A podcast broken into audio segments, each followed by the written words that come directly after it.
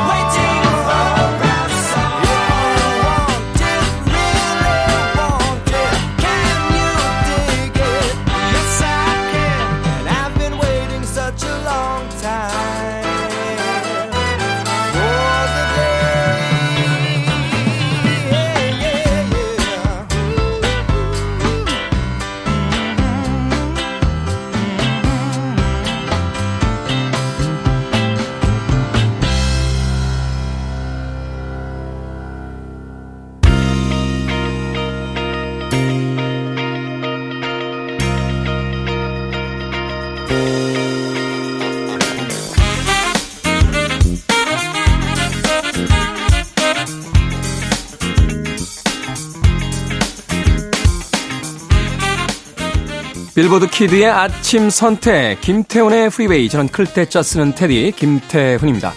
오늘 첫 곡은 1972년도 빌보드 hot백 차트 이번 주 15위에 올라있던 시카고의 Saturday in the Park 듣고 왔습니다. 이 곡이 벌써 나온 지가 50년이 됐나요? 시간은 참 빨리 흘러간다 하는 생각 해보게 되는군요. 자, 오늘은 9월 3일 토요일입니다.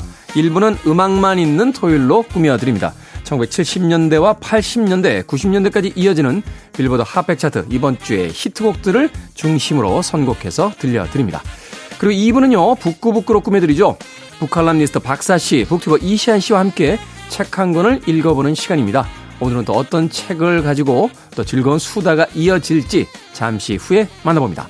자, 청차들의 참여 기다립니다. 문자번호 샵 1061, 짧은 문자 50원, 긴 문자 100원, 콩으로는 무료입니다. 여러분은 지금 KBS 2라디오 김태훈의 프리웨이 함께하고 계십니다.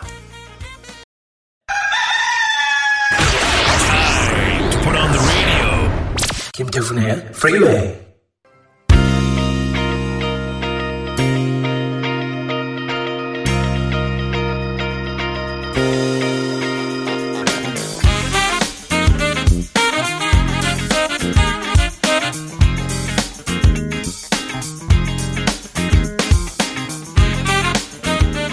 음악만 있는 토요일 세 곡의 노래 이어서 듣고 왔습니다. 1970년 빌보드 hot백 차트 이번 주 12위에 올라있던 아레사 프랭클린 with the 딕시 플라이어스의 Don't Play That Song 그리고 이어진 곡은 1977년도 역시 같은 차트 이번 주 2위에 랭크됐던 앤디 깁의 I Just Want To Be Your Everything 그리고 마지막으로 이어진 세 번째 곡 1980년 빌보드 hot백 차트 이번 주 12위에 올라있던 피트 타운샌드의 Let My Love Open The Door까지 세 곡의 음악 이어서 들려드렸습니다.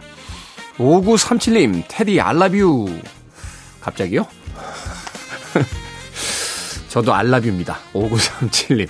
자, 1284님, 테디, 우리나라가 참 넓습니다. 작년 이맘때부터 부산에서 목포까지 남부지방으로 매주 일요일마다 한 곳씩 정해서 한 주도 안 빼고 다녔는데, 아직도 못 가본 곳이 너무나 많아요. 중부지방으로 진출해야 하는데 언제쯤 가능할지 모르겠네요. 라고 하셨습니다. 부산에서 목포까지 남부지방에서 매주 일요일마다 한 곳씩 정해서 한 주도 안 빼고 다니신다. 대단한데요? 언젠가부터, 어, 새로운 곳에 잘 가지 않게 되더군요. 계속 다녔던 곳만 다니게 되는, 음, 해외여행을 갈 때도 생각해보면 안 가본 나라가 훨씬 더 많잖아요. 어, 그런데 늘 가던 곳, 심지어 가던 곳에 가던 동네의 호텔을 잡고 그 동네의 맛집이라고 소문난 지난번 여행에 와서 무언가를 먹었던 그 집에 또 가서 뭘 먹고 있는 그러니까 비행기만 탔다 뿐이지 주말에 한국에서 하고 있는 짓을 똑같이 하고 있는 거예요.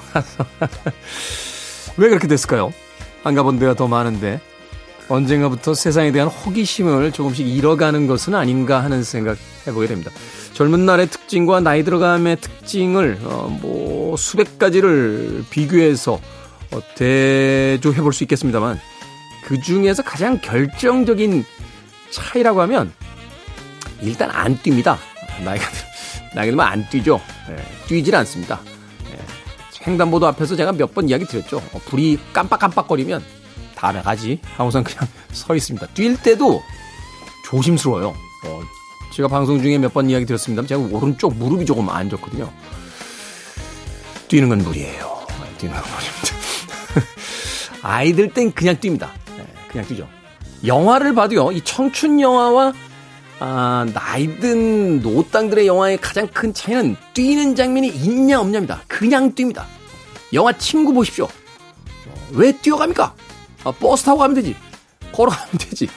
극장에 갈 때 그 친구 4명이서 막 뛰잖아요. 교복을 입은 채. 그 뛰는 장면이 그 영화의 어떤 상징과도 같은 그 젊은 날의 어떤 청춘들의 에너지를 보여주는 듯한 그런 장면이었죠. 트레인스포팅에서 어, 이안 맥그리가 뜁니다. 아, 계속 뜁니다. 슬럼독 밀리어네어 보면은 첫 장면에서 꼬마들이 뛰어요.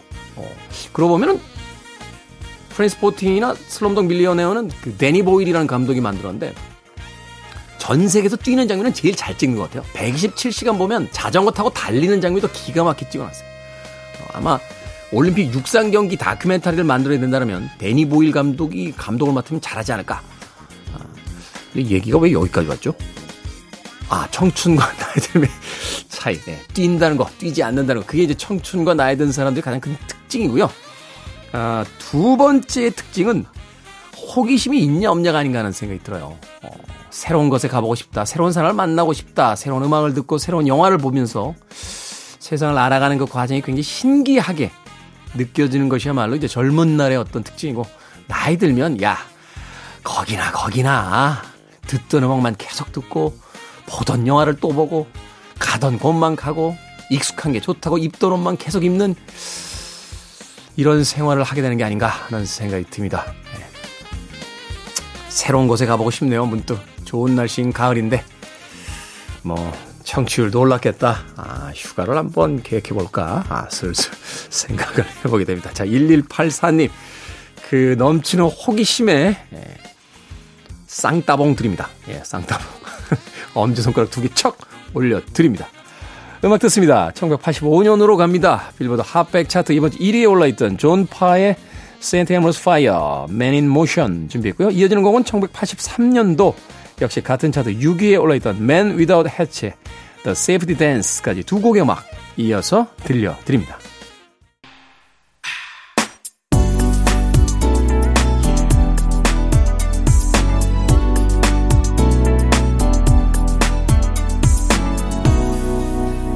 김태훈의 Freeway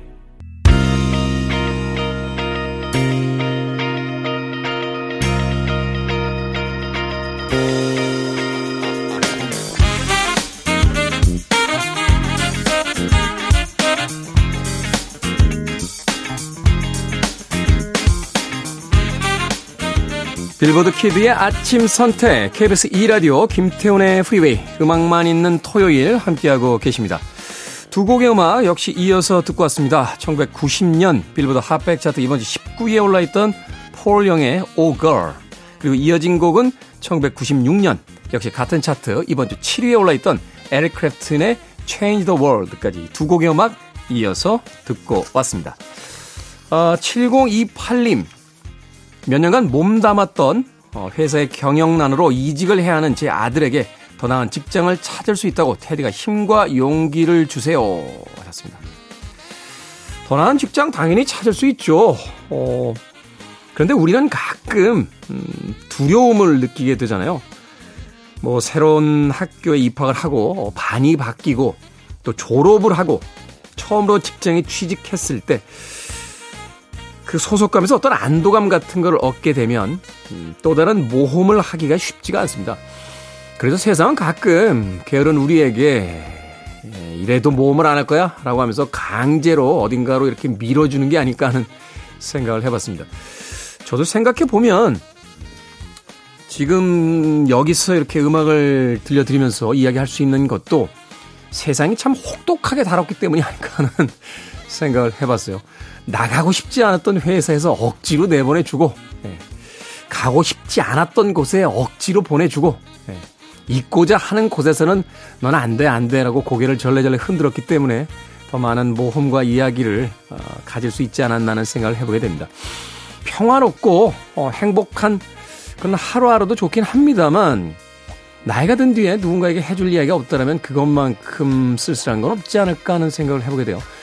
예전에 그 나를 부르는 숲이라는 음, 책을 쓴 빌 브라이슨이라고 하는 아주 유명한 작가가 있습니다. 이 작가가 나이가 들어서 퇴직한 후에 그 에팔레치아 산맥 트레킹에 도전을 하게 되는데요. 왜 이런 무모한 일을 시작했는가? 라는 질문에 어느 날 문득 깨달았다.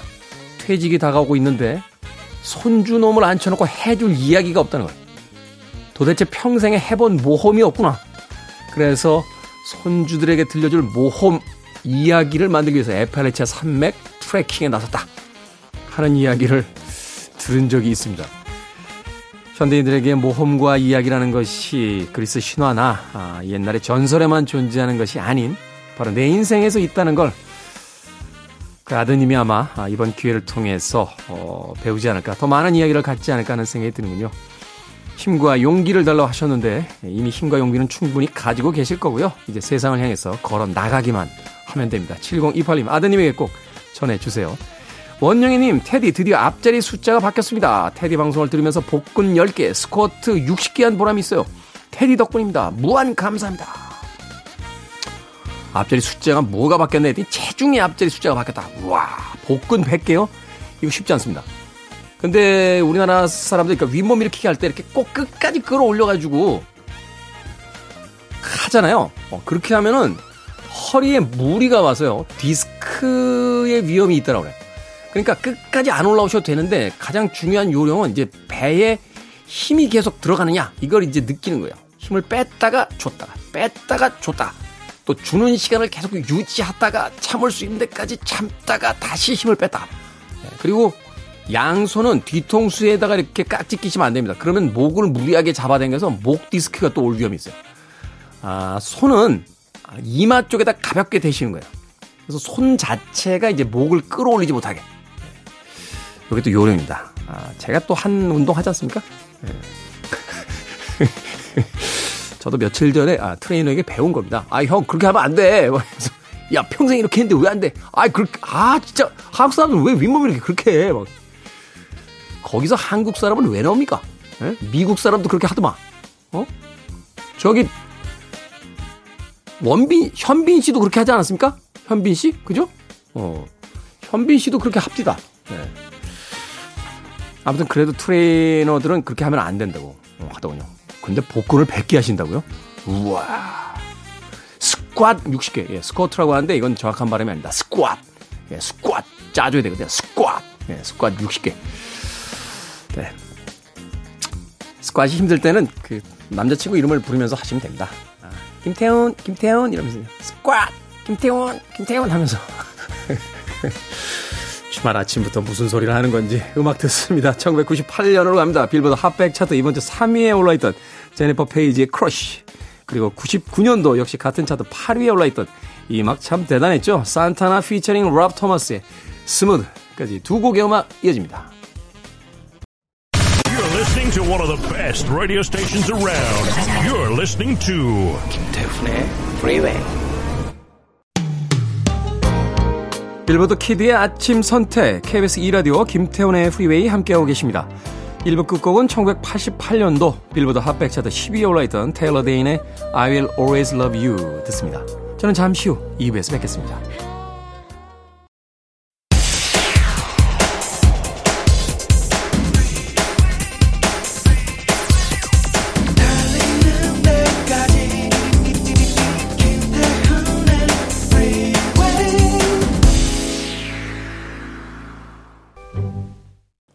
김태훈의 프리웨이 9월 3일 토요일 2부 시작했습니다. 2부의 첫 곡은 진 켈리, Singing in the Rain 듣고 왔습니다.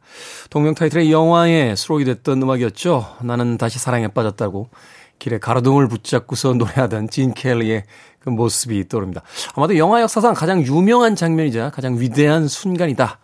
라고 하는 어떤 영화 평론가의 평이 아, 납득되는, 설득되는 그런 씬이 아니었나 하는 생각이 드는군요.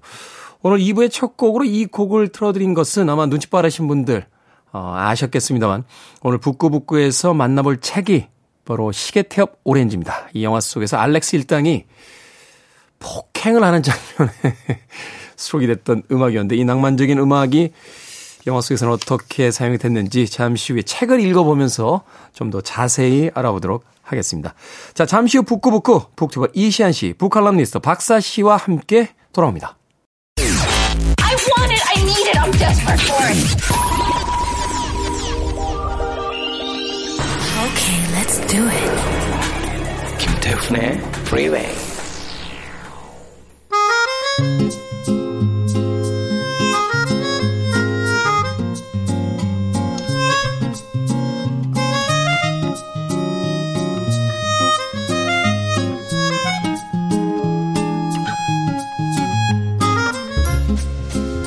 고승현님께서요, 책 코너 유익한 시간 감사합니다. 배부른 토요일 아침이에요. 라고 하셨는데, 정신적인 허기를 채워드리는 시간이죠. 북구북구 북튜버 이시안 씨, 북칼럼니스트 박사 씨와 함께 합니다. 어서오세요. 네, 네 안녕하세요. 자, 하지만 이제 우리도 다 나이 들어서 굶으면 힘들 아, 그런 나이긴 합니다. 진짜 양식도 꼭 챙겨서 드시길 바라겠습니다. 아니, 굶으면 힘들 나이가 따로 있습니까? 아니면 어려도 굶으면 힘들어요.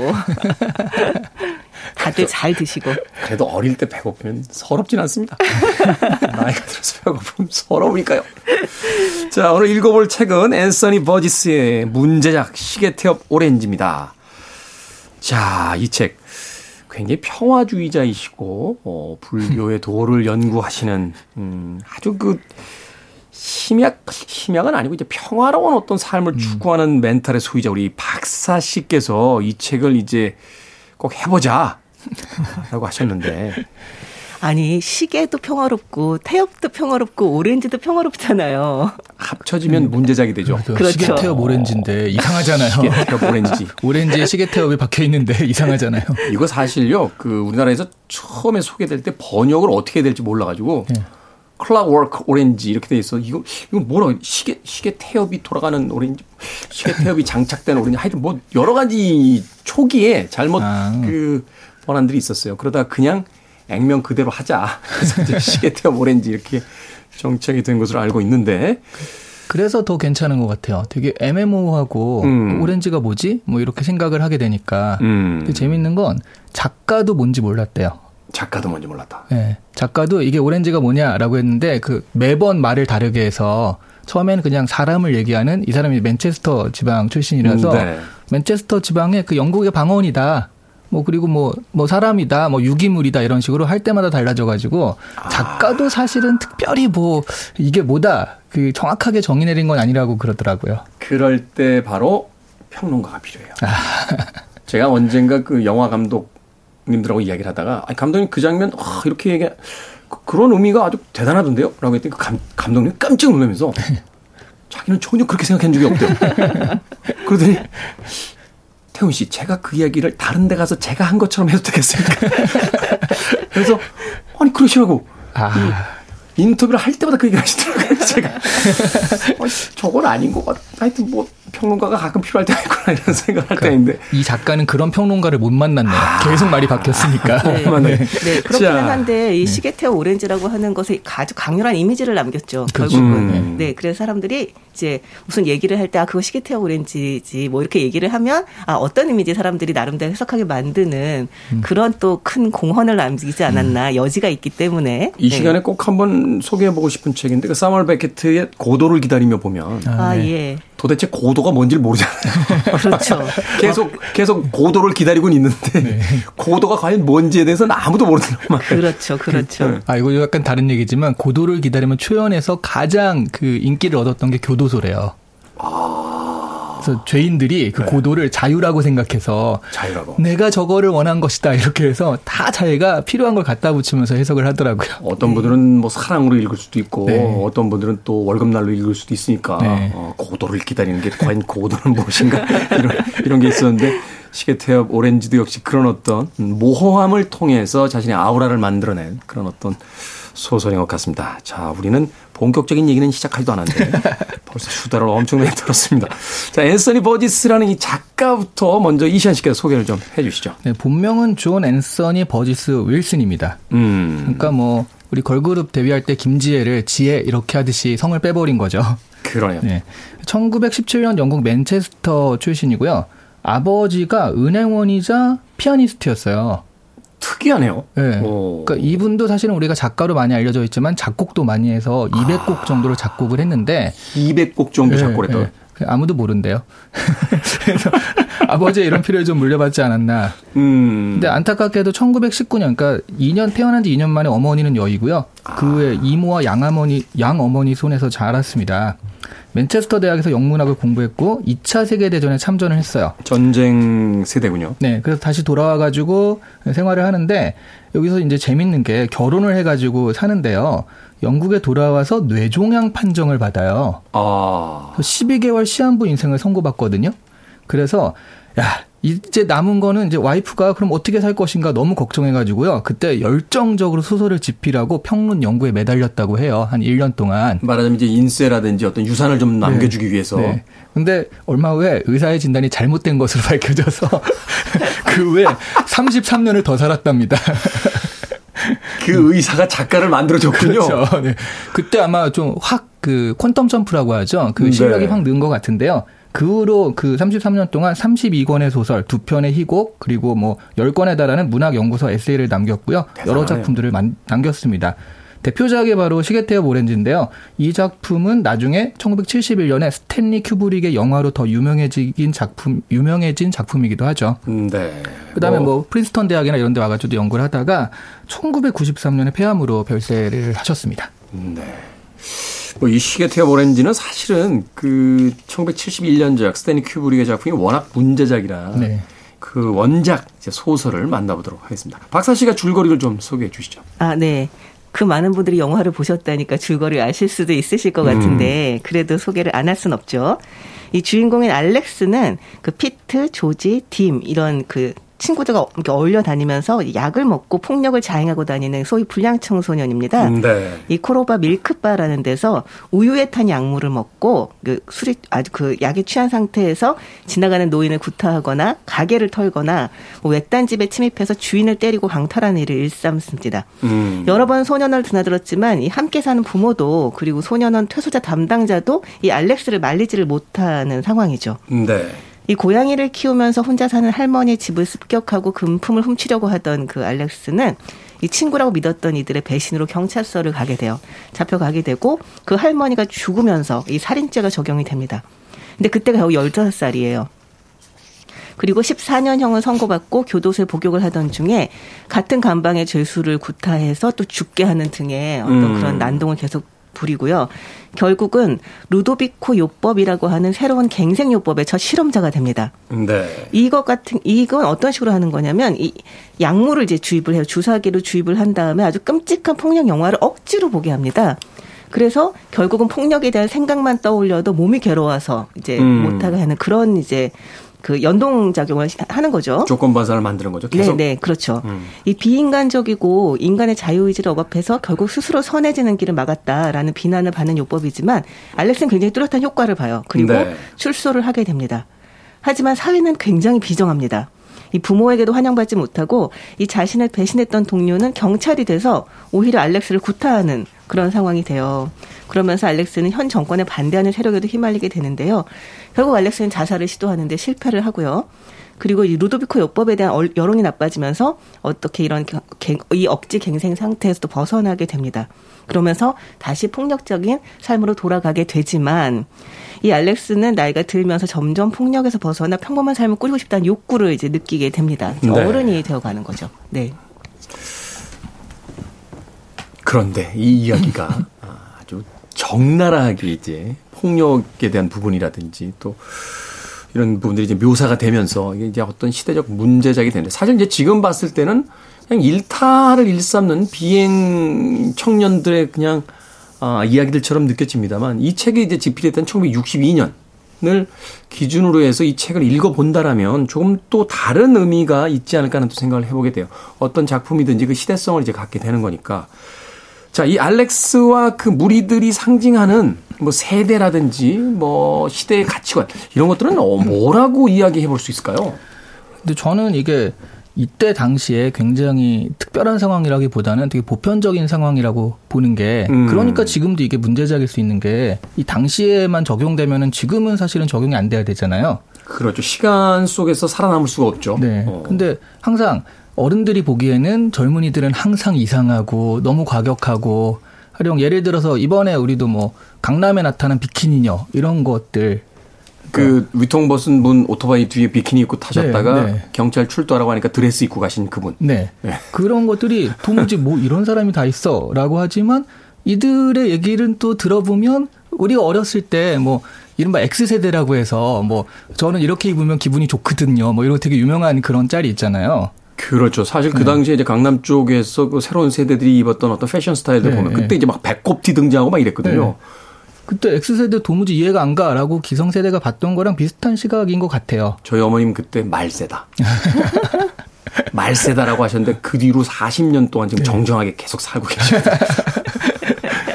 그래서 오히려 나중에라도 이게 그 나중에라도 아 항상 그런 세대들은 나타나게 되고 그것들을 여기서 이제 그 기존의 세대가 교정하려는 어떤 노력들 같은 것도 있었고요. 그런 부분들과 좀 부딪히는 것들이 저는 좀 보편적인 현상? 음. 그렇기 때문에 이게 좀 오래가는 작품이 되지 않을까. 그래, 그렇게 생각을 하거든요. 네, 네, 저도 생각이 비슷한데요. 실제로 이제 그 청소년들 같은 경우는 이 몸은 이미 자라서 거의 이제 그 성인이 맞먹는 힘을 가지게 되고 네. 자신이 그 힘을 행사할 수 있다는 것을 알지만 가치관은 어리고 이 충동을 조정할 수 있는 힘이 없잖아요. 말 그대로 폭풍 같은 시기죠.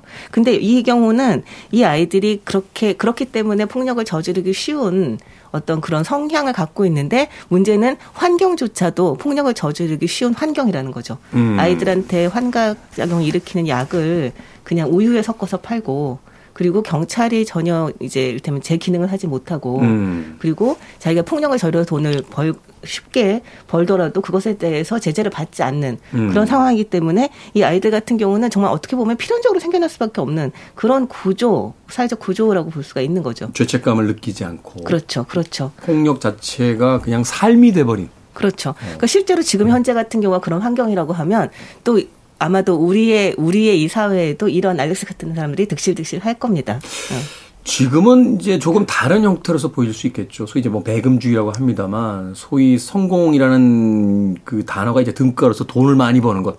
이렇게 이제 사회에서 젊은 사회 나, 그 나이들이 이제 통용되기 시작하면서 단기간에 큰 돈을 벌 수 있다면 무슨 일을 하든지 괜찮다라는 네. 식의 어떤 방종이라든지 이런 것들이 네. 이제 드러나게 되는 경우들이 생기는데 바로 그런 문제, 그러니까 어떤 장르라든지 혹은 대상만 바뀌었을 뿐이지 소위 62년도에 이 작품이 나왔던 시대상과 지금이 크게 크게 달라지지 않았다. 음, 그렇죠. 그래서 음. 이 작품이 여전히 유효하게 우리에게 읽히고 있다. 네, 실제로 뭐 인터넷 상황 같은 경우는 이 직접적인 뭐 정말 피가 튀기는 폭력이 뭐 일어나지 않는다 뿐이지 사실은 거의 버금가는 폭력들이 또 청소년들을 위해서 일어나고 있다는 것도 뭐 많이 알려진 사실이잖아요. 사실은요 네. 동영상 사이트 이렇게 방송하는 거 보면요, 어, 뭐 전직이라고는 합니다만 그 조폭분들이 나와서 하는 방송도 있고요.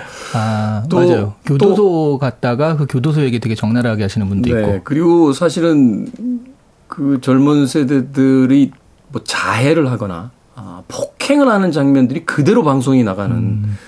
뭐 최근에 그런 방송들이 몇 개 있었어요. 그래서 음. 사실은 어 굉장히 많이 이제 문제가 아니냐 하는 또 목소리도 나오고 있는데 바로 그런 이야기들이 1960년대 이 책이 나왔던 시절에 또 영화가 만들어진 70년대도 여전히 존재하고 있었다라고 이야기를 해 주셨습니다. 음, 혼란스러웠을 것 같아요. 그러니까 2차 세계대전을 끝마치고 온 세대들이 이제 아이를 낳았을 때 이제 베이비 부모들이 네. 이제 그 태어나게 되는데 어, 이런 거죠. 자신들은 이제 절대적 선과 정의를 위해서 정의롭게 싸웠다라고 하고 돌아왔는데 아이들이 커나가면서 갑자기 로그막에 미치고 히피들이 되고 약물을 사용하고 자유를 외치면서 소위 이제 프리섹스의 어떤 문화가 음. 생기고 엄청나게 당황했을 것 같아요. 그 기성세대 입장에서는 대의가 존재하던 시절이잖아요. 뭐 우리의 승리, 자유를 쟁취해야 돼 이런 것들이 존재하던 시절인데 그 밑에 세대에서는 그런 대의가 사라지고 개인의 욕망 이런 것만 남아 있는 세대다 보니까 그래서 그런 위화감이 좀 많았던 것 같아요. 네. 그런 어떤 시대의 어떤 그 흔들림 이런 것들을 담아낸 소설이 바로 시계태어 오렌지다라고 소개를 해주었습니다. 자 음악 한 곡 듣고 와서 계속해서 책 이야기 나눠보도록 하겠습니다. 펫 샵 보이스의 노래 중에서 It's a Sin. 빌보드 Kid의 아침 선택 KBS 2라디오 김태훈의 프리웨이 북구북구 박사씨 이시안 씨와 함께 오늘은 앤서니 버지스의 시계 태엽 오렌지 읽어보고 있습니다. 자, 이 책에서 이제 1부와 2부 구성으로 봐야겠죠. 첫 번, 첫 번째 이제 전반부 구성은 이제 이 알렉스 일당이 이제 악행을 저지르고 이제 알렉스가 체포되는 과정까지의 이야기가 있다라면 이제 교정이 된 이제 후반부의 이야기가 네. 또 하나의 어떤 묵직한 메시지를 우리에게 던져주게 되는데 어떻게 생각하세요? 이 소위 이제 교정 프로그램을 통해서 네. 약물을 주입하고 사람을 강제로 선 이게 선한 건지는 잘 모르겠어요. 그러니까 못하게 하는 거죠. 폭력 충동을 없애게 하는 건데 이게 과연 옳은 일인가? 이제 여기에 대한 논쟁이 사실은 필요할 그렇죠. 것 같아요. 그 사실 네. 이 책의 제목도 시계태엽 오렌지라는 게 그러니까 시계태엽이 기계장치를 뜻하면 오렌지가 음, 네. 유기물, 사람 뭐 그러면 사람한테 이런 기계장치를 다는 의미인 거잖아요. 그렇죠. 그러니까 이거 자체가 그러니까 일부, 이부를 나눠서 말씀하셨는데 가장 중요한 건 그 사이의 과정. 일부와 이부로 갈 때 이 사람한테 그런 어, 기계적인 교정 프로그램을 했을 때 그것이 과연 맞는 것인가.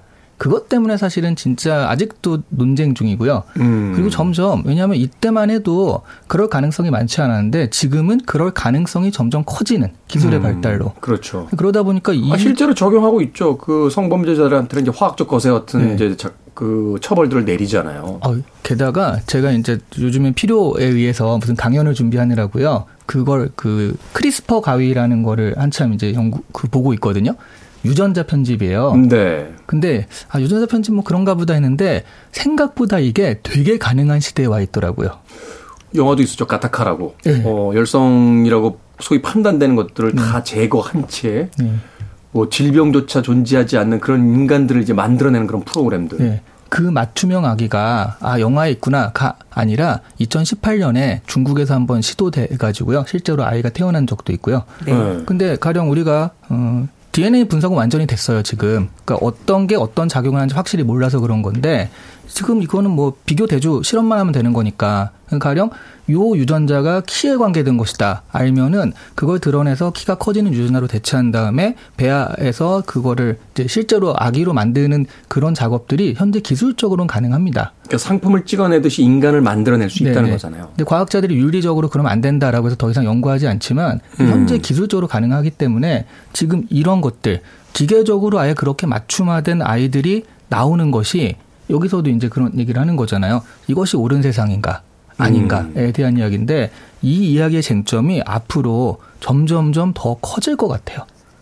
아니고 실제로 지금 SF 소설들 같은 경우는 정말 그런 그러니까 이를테면 그런 기술적인 문제들 뭐 말씀할 유전자의 문제들만이 아니라 다양한 방법으로 그러니까 이를테면 범죄 가능성이 미연에 방지된 사회에 대한 이야기들을 그리고 있잖아요. 사실 그래서 꽤 오래전부터 소위 범죄형이라는 그 네. 연구를 하잖아요. 그래서 이런 사람들이 범죄 유형으로서 좀 뭐랄까 이런 특징을 가지고 있다. 네. 뭐 이렇게 하면서. 그러니까 극단적인 예가 Minority Report죠. 그렇죠. 그러니까 범죄를 저지른다는 예언을 받으면 바로 이제 죄를 저지르기 전에 벌써 격리를 하는 그런 형태도 사실 상상을 했다는 거죠. 그, 근데 그게 상상이 아니라 지금 하고 있어요.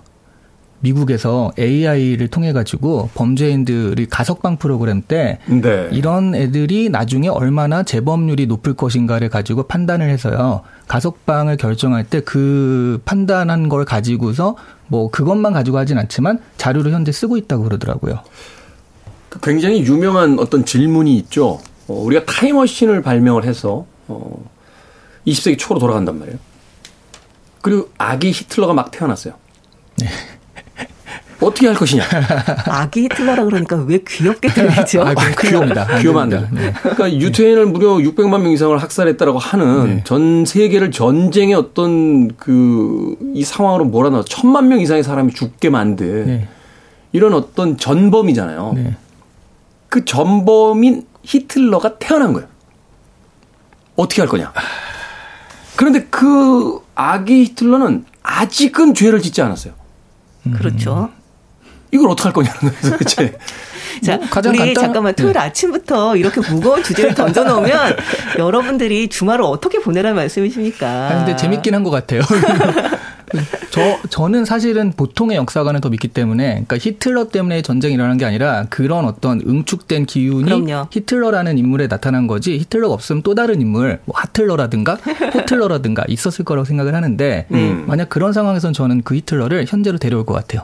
그래서 여기서 이제 키우는 거죠. 그림도 가르치고 그, 그 시대에서는 제거하고 그, 림을꼭 가르쳐요. 네. 그렇죠. 네. 히틀러가 네, 히틀러가 그림이 안 되는 바람에 그럼요, 그럼요. 네. 그래서 현재로 데려와서 여기서 키우면은 뭐 그 아기를 또 해야 하는 것도 아니고 어. 괜찮지 않을까. 교정 프로그램에 넣습니까? 그렇죠. 그러면 아, 이야기가 다시 미술 치료, 미술 치료.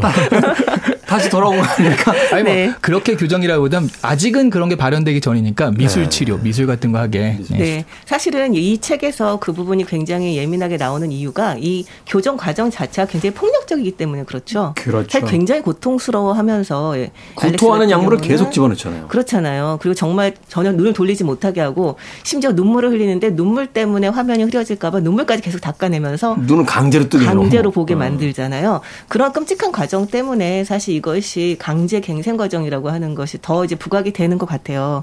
그리고 이 경우에 그러니까 약간 좀 노골적일 수도 있는데 여기서는 뭐 교도소 담당 신부 그리고 뭐 이를테면 범, 정치인 그리고 이제 그 연구를 진행하는 박사 이런 사람들이 자신의 의견들을 계속 이제 이야기를 합니다. 네. 이제 그 중에서 가장 이 갱생 과정에 반대하는 것이 바로 교도소 담당 신부예요. 음. 그래서 이 교도 담당 신부가 이렇게 질문을 하죠.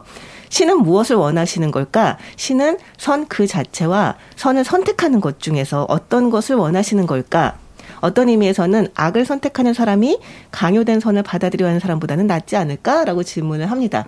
천주교나 이제 기독교의 어떤 신화에 등장하는 선악과라는 거. 그러니까 신이 인간에게 말하자면 이제 선택권을 줬잖아요. 네. 어, 따먹지 마 라고 했는데 음. 따먹었잖아요. 결국 거기에 대한 뭐 죄값을 치르고 있다 이렇게 이야기하지만 네. 그래도 어찌됐건 최초의 인류에게 신이 선택권을 주었다는 거. 네. 어, 그게 굉장히 상징적인 거잖아요. 네, 그러니까 여기서는 이 신부 같은 경우에 이 선택권을 굉장히 중요하게 생각을 하고 있어요. 그러니까 이, 이 선택권이라고 하는 것이 어떻게 보면 인간의 그 본질적인 특징에 가깝다고 생각을 하는 것 같습니다.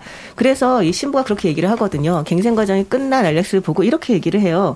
저 아이는 더 이상 나쁜 짓을 하지 않겠죠. 그렇지만 또한 도덕적 판단을 내릴 수 있는 신의 피조물은 더 이상 아닙니다. 라고 이야기를 합니다. 아. 그러니까 인간으로서의 어떤 그러니까 이를테면 아주 근본적인 자질들이 상실했다라고 판단을 하고 있는 거죠. 네. 그러니까 인권이라든지 인간이란 과연 무엇인가라는 이제 철학적인 질문으로까지 그 이야기를 끌고 나간다는 거죠. 그렇죠. 여기서 정치인이나 박사들 음. 같은 경우는 굉장히 사회 기능적으로만 인간을 대하죠. 그럼요, 그럼요. 이 그 브로드스키라고 하는 이것을 연구한 박사 같은 경우는 우리는 동기라든가 고차원적인 윤리에는 관심이 없습니다. 우리는 범죄를 줄이는 것에만 관심이 있죠라고 얘기를 하면서 이제 강행을 하게 되죠. 그렇기 때문에 이 질문이 더 이제 뚜렷하게 드러나는 것 같아요. 그런데 사실은 그렇게 치자면요. 그러니까 이게 이 교정 프로그램이 굉장히 폭력적으로 그래서 그렇지 교육도 일종의 교정 프로그램이잖아요. 그렇죠. 그렇게 볼 수 있죠. 네, 어떤 범죄를 저질렀을 때, 뭐, 그러니까 운전면허 하면 운전면허 교육 다시 받아라, 뭐, 성범죄 이러면 또 거기에 대한 교육 프로그램도 있고요. 그 교육도 일종의 교정 프로그램이라면 말씀하신 도덕적 판단도 우리가 교육을 통해서 받은 거거든요. 그럼 처음에 도, 그런 교육을 받았다라고 했을 때 내가 나는 이런 교육을 받고 싶습니다. 그러니까 해주세요라고 한 건 아니거든요. 음. 그렇게 봤을 때도 그러니까 여기서 이제 논쟁이 계속되는 이유가 뭐냐면 그 경계선이 어디냐 그렇죠. 이, 이거인 네. 거잖아요. 네, 네. 사실은 우리 역사 속에서 굉장히 불행한 그 사건들을 가지고 있어요. 소위 뭐 삼천 교육 때처럼. 네. 거의 뭐 국가가 폭력에 의해서 인권의 개념을 전혀 무시한 상태로 네. 전후좌우에 대한 어떤 체계적인 조사도 없이 네. 강제적으로 사람들을 감금하고 그것을 이제 폭력으로서 교정한다는 명목 하에 폭력을 행사했던 그런 어떤 사건들도 가지고 있으니까. 네. 그런데 방금 이시안 씨가 이야기하신 것처럼 아이들이 자의식을 가지고 학교에 가는 게 아니란 말이에요. 네. 그죠? 네. 의무 교육이라고 해서 이 사회에 일단 태어나는 순간부터 의무적으로 받아야 되는 도덕적 윤리적 어떤 교육 같은 것들이 있기 마련인데. 네. 그래서 국가적 합의를 통한 도덕 관념을 배우는 거잖아요. 그렇죠. 네. 근데 실제로 저는 이 부분에 있어서 가장 핵심적인 건 되게 뚜렷하다고 생각을 해요. 뭐냐면 그러니까 교육이라고 하는 것은 선택을 할 수 있는 근거들을 제시를 해주는 거거든요. 음. 그러니까 선택권은 여전히 그 사람에게 있는 거죠. 그 아이가 어떤 교육을 받건 어떤 이제 를 들면 과정을 프로그램을 거치건 간에 아 너 네가 선택을 하는데 도움이 될수 있는 어떤 그러니까 가치관이라던가 이런 것들에 대해서 알려주겠다라고 하는 것과 선택 자체를 못하게 하는 것은 큰 차이가 있거든요. 사실 이제 학교 교육이라는 것은 일종의 그 테크닉을 배우는 과정이고 음. 우리가 이제 자유민주주의 국가에서 가장 중요한 것은 그래서 표현의 자유라는 걸 이야기하잖아요. 선택을 할 수 있는 많은 것들을 풀어주고 그렇죠. 그 안에서 이제 지혜로운 선택을 할 수 있도록 우리가 이제 테크닉 같은 걸 가르쳐 주는 거니까. 네. 그리고 사실 교육을 통해서 아이들이 선택을 하나밖에 할 수 없다고 생각하는 것은 아이들에 대한 굉장한 오해라고 저는 생각을 합니다. 아무리 훌륭한 교육을 받아도요 아이들은 선택을 합니다. 그렇게 네, 네. 그렇게 안 됩니다. 안 되죠. 여기 많은 많은 어머니와 아버지들께서 지금 복장을 터트리며 듣고 계실 것 같은데요. 어, 말이 막힐 때는 음악을 듣습니다. 자, 아, 이 영화 이 책에 이제 원작을 가지고 어, 영화를 만들었을 때. 그 알렉스 일당이 즐겨 마시는 음료수의 이름이 있어요. 그 이름을 가지고 어, 자신들의 팀명을 지었습니다. 몰로코, The Time is Now 듣습니다. Free your mind. I want to break free. Are you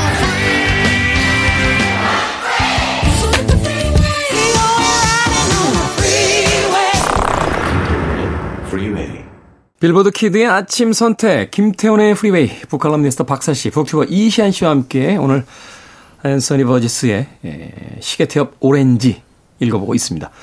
자, 앤서니 버지스의 소설 시계태엽 오렌지, 교정 프로그램을 통해 다시 태어난 알렉스. 그런데 교정이 된 것만으로 행복해지지 않습니다. 사회에 결국 나오게 되는데 과거에 이제 자신의 동료들이었던 불량 소년들은 경찰이 돼서 그에게 폭행을 가하고 또 자신은 못 알아볼 거라고 생각했는데 자신이 예전에 폭행을 했던 한 작가에게 이제 발각이 되면서 네. 또 이용당하게 되는 여러 가지 어떤 상황들이 이제 벌어지잖아요. 이 후반부의 이야기를 조금 더 이제 나눠주시면 이 에스레 버지스가 이 책을 통해서 우리에게 전달하려고 했던 이제 메시지의 어떤 좀 명확함이 좀 드러나지 않을까 하는 또 생각이 드는데요. 아, 그러니까 이게 그 잘 모르겠어요. 그러니까 결말이 사실은 영화랑 소설이랑 다른 건 아시죠? 네. 그러니까 영화 같은 경우에는 어쨌든 그러니까 소설 같은 경우에는 그러니까 이 알렉스가 다시 이제 이게 부당하다 어쩌고 해가지고 그 교정 프로그램이 이제 벗겨지고요. 네. 원래 알렉스로 돌아가는데 그리고 나가가지고 이제 나쁜 짓 하다가 갑자기 철이 들어요. 음, 나이가 들죠. 네. 음. 갑자기 어 내가 이러고 다니면 안 되겠다 해가지고 갑자기 철이 들어서 이게 그냥 나중에는 어쨌든 좋은 방향으로 끝나는 거잖아요. 그리고서 이제 그 악행의 시간들을 그냥 청춘이었다고 이야기하잖아. 말도 안 되는. 이, 네. 게 뭐냐는 거죠. 어. 그래서 그 영화 같은 경우에는 알렉스가 정부에 협조하면서 끝나기 때문에 조금 디스토피아적인 결말을 해가지고요. 이 작가가 영화를 되게 싫어했대요. 그 마지막 장면은 작가가 싫어할 수밖에 없는 게 그 말콤 맥도웰이라고 하는 아주 네. 문제적 그 배우가 연기를 했는데 다시 그 교정 프로그램에서 풀려난 뒤에 화면을 보면서 웃는 장면이 있어요. 음. 나는 치료받았습니다. 하면서 딱 웃는 장면이 오맨의 맨 마지막 장면하고 제가 인생에서 본 영화 중에 가장 무서운 장면 중에 하나였어요. 쏴 합니다, 그냥. 어.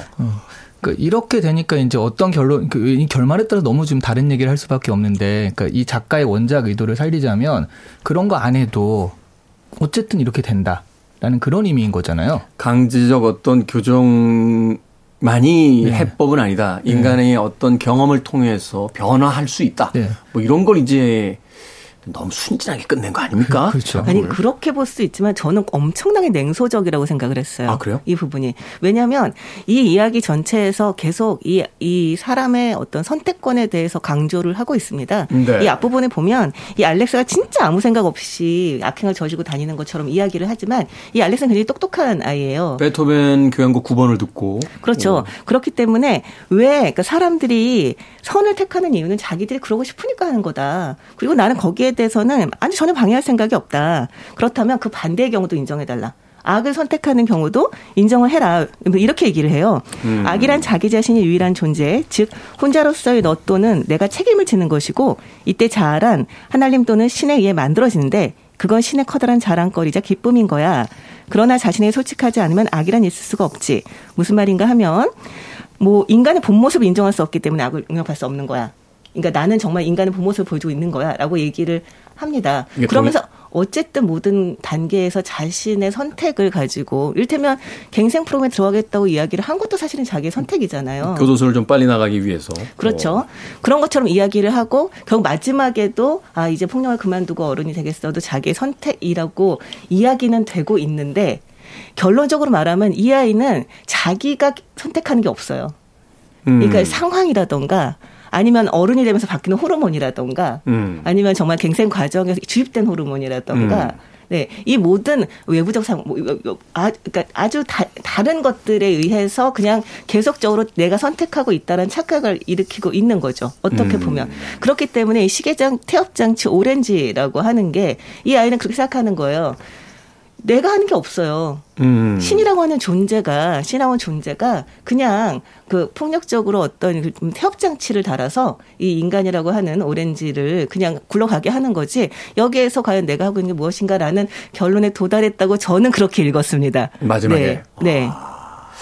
너무 나, 너무 나가신 거 아닌가 하는 생각이. 근데 사실은 네. 제가 그렇게 생각한 이유 중에 하나는 저 스스로가 아마도 그런 느낌을 받기 때문일 거예요. 음. 우리는 사실 모든 상황에서 내가 선택을 한다고 생각을 하잖아요. 그렇죠. 네. 무엇을 먹을 것인가, 어디를 갈 것인가, 어떤 일을 승낙할 것인가 말 것인가 다 선택을 한다고 생각하지만 돌이켜 보면 그날 나의 컨디션, 그날 나의 호르몬, 그날 나의 상황. 같은 상황에서도 우리가 다른 선택을 할 때가 있으니까. 그럼요, 그럼요. 어, 느 날은 짜장면을 먹고 싶은데 어느 날 짬뽕을 먹잖아요. 근데 아주 곰곰이 생각을 해보면 그런 이유가 있는 거예요. 그럼 이를테면 그날 호르몬의 작용이었다던가, 음. 그날 날씨 때문이었다던가 이런 식으로 모든 선택들이 사실은 외부적인 조건들에 서 만들어지는 것이지 궁극적으로 인간이 자신이 내리고 있는 것이 있는가라고 질문을 한다면 결국 우리는 그냥 단순히 음. 신이 만든 시계태엽 장치 오렌지에 불과하다라고도 아. 생각할 수가 있는 그렇게 거죠. 그렇게 또 해석을 하니까 그 제목하고 또 딱 맞아떨어지는 부분이 생기네요. 그렇죠. 굉장히 냉소적인 결론이라고 말씀을 음, 드리고 싶은 거예요. 음. 아주 따뜻하게 끝난 것 같지만 알렉스가 결국은 아 여자를 찾아서 아이를 낳아야겠어라고 따뜻하게 끝난 것 같지만 사실 이거는 그냥 생명체로서의 어떤 본능이거든요. 나의 음. 후손을 이제 남길 때가 되었다.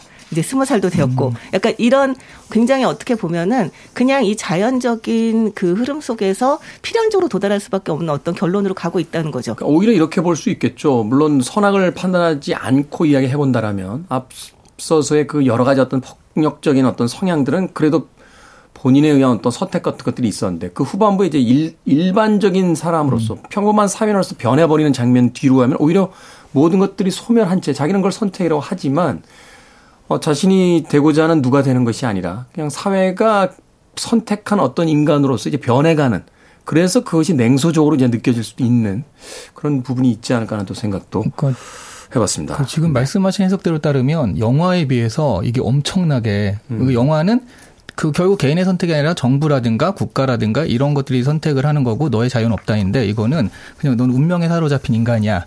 너가 할 수 있는 거 아무것도 없어. 이게 신의 선택이야. 이렇게 되니까 더 무시무시한 결론이 아닐까 싶어요. 최근 약간 종교적 어떤 네. 맞아요. 그 영, 종교적이죠. 어, 영화는 어떤 저 사회파 영화였다면 최근 약간 종교적인 네. 느낌이 네. 드는군요. 밤새서 이야기도 끝이 안 날 것 같습니다. 자, 한 줄 추천사로 마무리하겠습니다.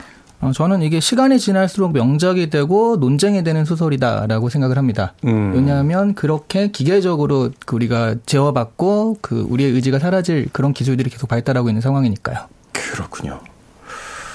박사 씨의 한줄 추천사. 질풍노도의 10대를 주변에 두고 계시는 분이 계시다면 집에 질풍노도 10대를 키우고 계시거나 그럼 안 될 것 같은데 우리 10대는 이 정도는 아니에요. 네, 그런 분이 우리, 계시다면 우리 10대들은 애교 애교 상황이죠. 그렇죠. 애교. 그래서 네. 마음의 안정을 위해서 읽어보시길 권합니다. 이건 네. 진짜 아무것도 아니구나. 어, 내가 당하는 것은 아무것도 아니다라는 마음의 안정을 위해서 읽어보시길. 수 없다가 되니까 이게 안정이 안 될 것 같긴 한데요. 그리고 분명히 말씀드립니다만 이제 노약자나 심신이 약하신 분은 영화는 절대 보지 마십시오. 네. 아 저는 이 영화 보고 나서 앞서서 2부의 첫 곡으로 진 켈리의 Sing in the Rain 틀어드렸는데 음. 그 곡을 완전히 망쳤어요. 아. 그 곡을 떠올리면 진 켈리가 떠올라야 되는데 자꾸 말콤 맥도웰이 아. 떠올라가지고 아 이거가 하면서 막 음. 짜증이 어, 났던. 이 음. 책에서도 이 아이가 되게 클래식 음악을 좋아하는데 그 갱생 과정에서 클래식 음악을 들으면서 못 듣게 되잖아요. 그 그렇죠. 음악을. 어. 네, 음악은 무슨 죄가 있습니까? 그러니까요. 자, 북고북고 앤서니 버지스의 시계태엽 오렌지 읽어봤습니다. 다음 주에는 알베르 카뮈의 에세이죠. 시지프 신화 중에서 마지막 장 시지프 신화를 읽어보도록 하겠습니다. 북튜버 이시안 씨, 북칼럼니스트 박사 씨와 함께했습니다. 고맙습니다. 네, 고맙습니다. 고맙습니다. 결국 인간은 무엇인가에 대한 질문을 던지고 있는 책 시계태엽 오렌지 휴먼 리그의 곡 Human 선곡했습니다.